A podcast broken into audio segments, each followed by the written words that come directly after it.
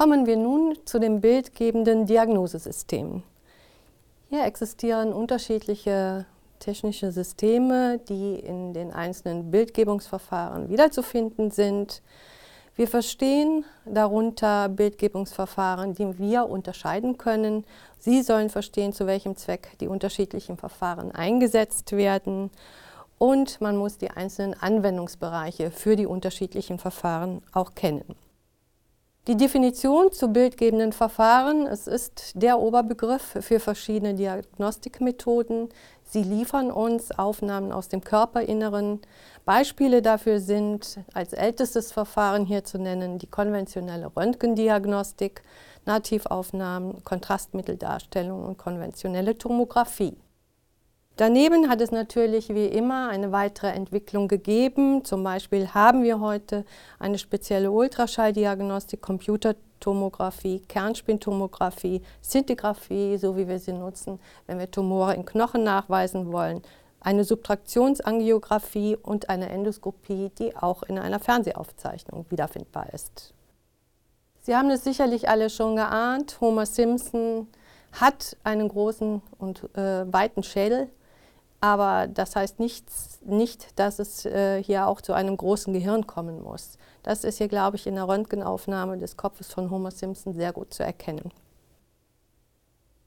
Gehen wir mal zu dem ältesten Verfahren, was wir in der Bildgebung haben. Das ist das Röntgen. Ich habe die Zahl angegeben, bei der diese Geräte auch zum ersten Mal eingesetzt wurden, nicht wann die Röntgenstrahlen erfunden wurden.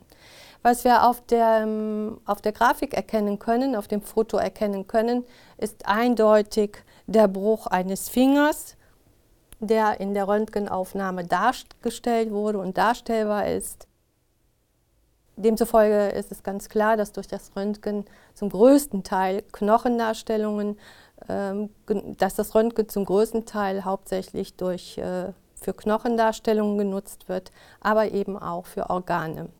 Heute sehr viel mehr verbreitet das digitale Röntgenstrahlen werden durch Lesegeräte erfasst und auf den Computer übertragen. Das hat den einen großen Vorteil, dass ähm, diese Verfahren eben auch genutzt werden können, um im Nachhinein nochmal sich die Bilder auf dem Computer anzuschauen. Und vor allen Dingen auch können diese Fotos vergrößert und verkleinert werden, aus unterschiedlichen Perspektiven betrachtet werden.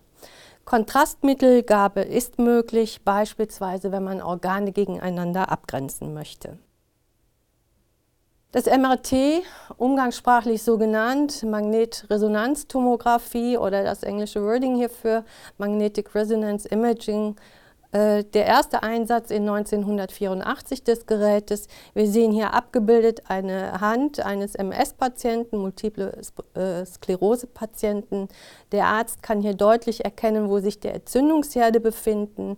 Es ist ein System, was vollkommen strahlenfrei mit einer hohen Auflösung arbeitet. Wir haben starke magnetische Felder und Schichtaufnahmen körperinnerer Strukturen, aus der sich Rückschlüsse ziehen lassen. Insbesondere ist das wichtig für eine Gefäßdiagnostik, für die Darstellung von Organen. Es ist auch hier eine Kontrastmittelgabe möglich und die Bildqualität ist nur dann zu erreichen oder eine bestimmte Bildqualität ist nur dann zu erreichen, wenn der Patient äußerst ruhig bleibt. Umgangssprachlich CT, Computertomographie im Einsatz seit dem Jahre 1972. Dargestellt ist hier die Röntgenröhre, der Patient, der auf der Gantry liegt und der Dektorenkranz, der um den Patient herum den Patienten abtastet, der sogenannte Abtastvorgang. Es werden mehrschichtige Aufnahmen gewonnen. Die Röntgenwerte werden aus verschiedenen Raumrichtungen aufgenommen und setzen sich letztlich zu einem Bild zusammen. Hier nochmal eine Darstellung eines Gantries. Das ist diese große, starke Platte, die Sie hier sehen. Die ist ungefähr 50 cm dick und besteht aus Glas. Hier muss der Patient völlig ruhig drauf liegen, damit äh, eine dezidierte Schichtaufnahme überhaupt erfolgen kann. Es, ähm, das Gerät selber arbeitet mit einer sehr hohen Strahlenbelastung. Die Einsatzgebiete sind hauptsächlich beim Herz-CT, beim Ganzkörper-CT und bei Brust- und Bauchraum-CT. Kommen wir nun zu einem Verfahren, was sich deutlich von den anderen Verfahren unterscheidet, weil es vollkommen nebenwirkungsfrei ist, nämlich der Ultraschall oder auch Sonographie oder auch Echographie genannt. Wir sehen hier in der Darstellung die Hand eines Kindes, eines Embryos, sehr gut zu erkennen, wird dazu genutzt, halt eben in der Schwangerschaft genauestens zu überprüfen, wie sich das Kind entwickelt über die ganze Zeit der Schwangerschaft hinweg.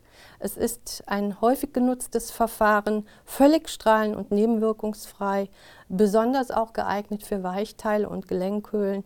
Steine, Zysten und Vergrößerungen können damit erkannt werden und wie ich eben schon gesagt habe, wird damit die ganze Schwangerschaft begleitet. Schauen wir uns ein anderes Ultraschallbild an. Dargestellt ist hier die Gallenblase. Ich glaube, das ist ganz gut zu erkennen. Ich kreise sie mal ein bisschen ein. Und hier auch der Gallenstein, auch gut zu erkennen.